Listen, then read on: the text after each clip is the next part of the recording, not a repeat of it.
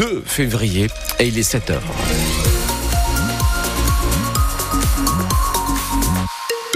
On est euh, d'abord sur les routes de la région. On a un trafic qui se charge d'habitude sur l'autoroute A1, ralentissement habituel dans le sens Paris vers Lille, à hauteur de Carvin sur 4 km. Euh, attention également ce ralentissement sur la RN 41 dans le sens La Bassée vers Lille, il y a 5 km de ralentissement.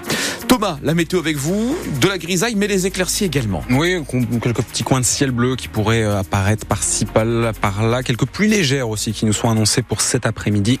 Nous demanderons euh, où plus particulièrement à Patrick Marlière, notre prévisionniste qui sera avec nous dans une dizaine de minutes pour ce qui est des températures fraîche ce matin puisqu'on a 1 degré à Arras, à Valenciennes, 2 degrés à Douai.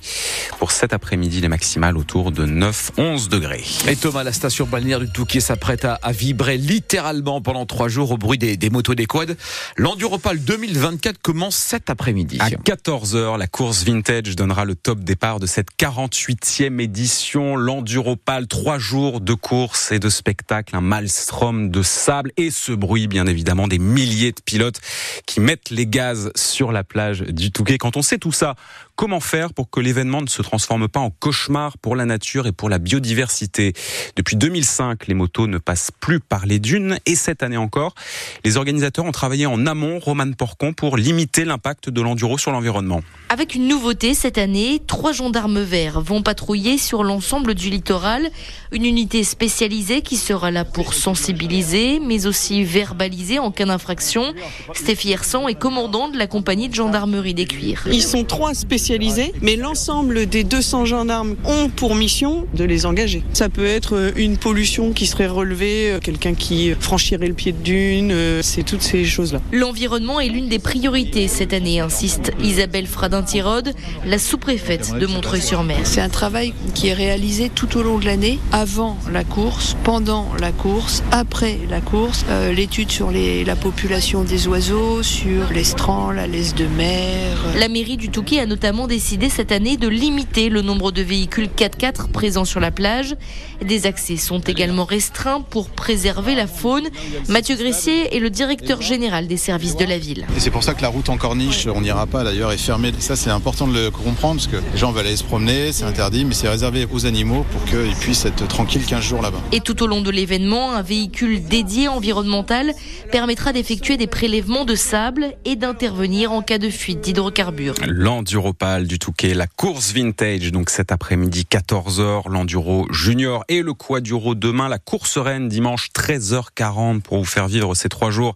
France Bleu Nord euh, se mobilise bien évidemment avec émission spéciale et course en direct. Ça commence dès ce soir puisque nous serons au Palais des Congrès à partir de 18h pour la présentation des équipes. Le maire du Touquet, Daniel Fasquel, lui sera avec nous en direct tout à l'heure à 8h moins le quart. On lui demandera s'il a déjà croisé des motos dans sa ville. Ah ben 7h03 sur France Bleu Nord. Après une nouvelle journée d'action hier sur les autoroutes, les agriculteurs vont-ils lever les barrages Le gouvernement hier a annoncé de nouvelles mesures censées répondre aux inquiétudes du monde rural. On peut citer pêle-mêle renforcement des contrôles sur les importations et sur les lois Egalim, soutien financier pour les éleveurs ou encore la suspension du plan de réduction des produits phytosanitaires, annonce qui fait d'ailleurs réagir d'ores et déjà les associations et les élus écologistes. Suite à ces annonces, euh, la FNSEA, les jeunes agriculteurs, syndicats en pointe dans ce mouvement ont annoncé, ont demandé que soient levés les barrages sur l'autoroute A1. Des tracteurs sont partis dès hier soir. D'autres prévoyaient de le faire au, plus tard dans la matinée. On va voir si ça se décante dans les heures qui viennent. Dans le nord, les grands axes transfrontaliers ont, rouvert dès la fin de journée hier, puisqu'il y a encore eu euh, des manifestations à la frontière belge. Et attention, lever des barrages, cela ne veut pas dire que les actions sont terminées, puisque la Confédération paysanne appelle à poursuivre la mobilisation. Dans le Pas-de-Calais, deux jeunes gravement blessés cette nuit, un homme et une femme âgés de 22 et 25 ans. Selon les pompiers, l'accident s'est produit euh, à Mazingarbe vers 2h30 avec deux voitures impliquées, mais l'une d'entre elles a pris la fuite. Dans le Ternois, à Sibiville, là, ce sont deux adultes et trois enfants, dont un bébé de 5 mois, qui ont été euh, pris en charge hier en fin de journée pour une intoxication au monoxyde de carbone. Les secours précisent que les victimes n'ont pas été emmenées médicalisées à l'hôpital. L'intoxication provenait a priori d'un dysfonctionnement au niveau d'un feu appelé.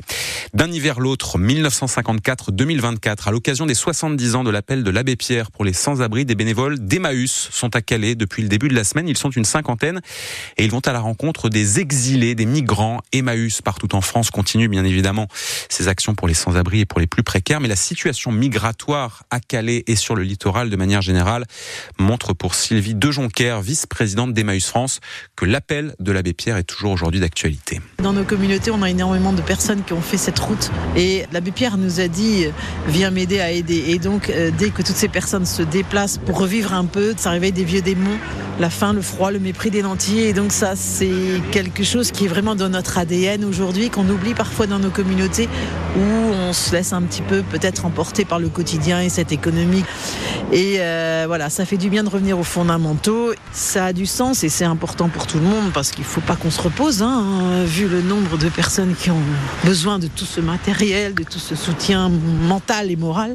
Et ça donne tout son sens à notre action emmaüsienne. Hier matin, les bénévoles d'Emmaüs ont déposé des fleurs sur la plage en hommage aux victimes des naufrages. De nouvelles distributions pour les exilés sont prévues ce matin. Après une journée de mobilisation hier partout en France, manifestation pour les salaires, pour les conditions de travail et pour la défense de l'école publique, certains enseignants continuent leurs actions aujourd'hui.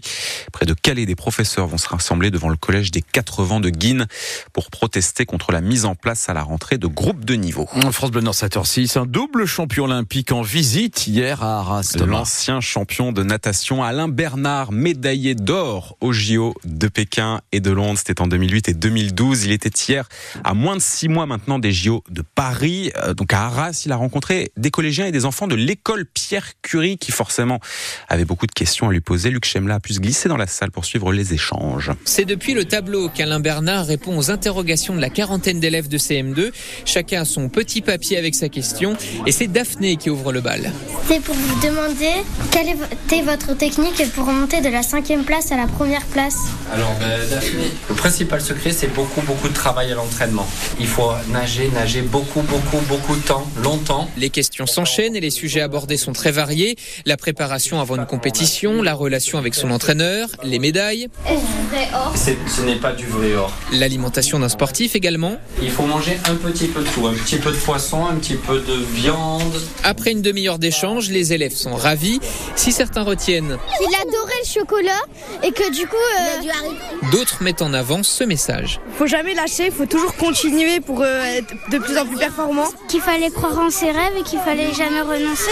Et avec la venue d'Alain Bernard, c'est justement ce que voulait leur inculquer leur maîtresse, Nina Bianco. C'est un modèle de persévérance, euh, rien n'est impossible et c'est bien aussi que ce message-là soit porté euh, dans le cadre scolaire aussi. Cet échange a aussi permis à Alain Bernard d'insister sur l'importance d'apprendre à nager le plus tôt possible. Un reportage France Bleu Nord signé Luc Chemla. En attendant les JO de Paris, le retour des rugbyman français puisque le 15 de France affronte l'Irlande ce soir pour le match d'ouverture du tournoi des Six Nations. Rencontre qui se joue à Marseille au Vélodrome. Coup d'envoi à 21h. Pourquoi Marseille? Parce que le Stade de France en ce moment il y a deux trois choses à faire justement pour les Jeux Olympiques. Et on vous rappelle que dans le cadre de ce tournoi la France affrontera l'Italie et ça ce sera au stade Pierre Mauroy euh, dimanche 25 février.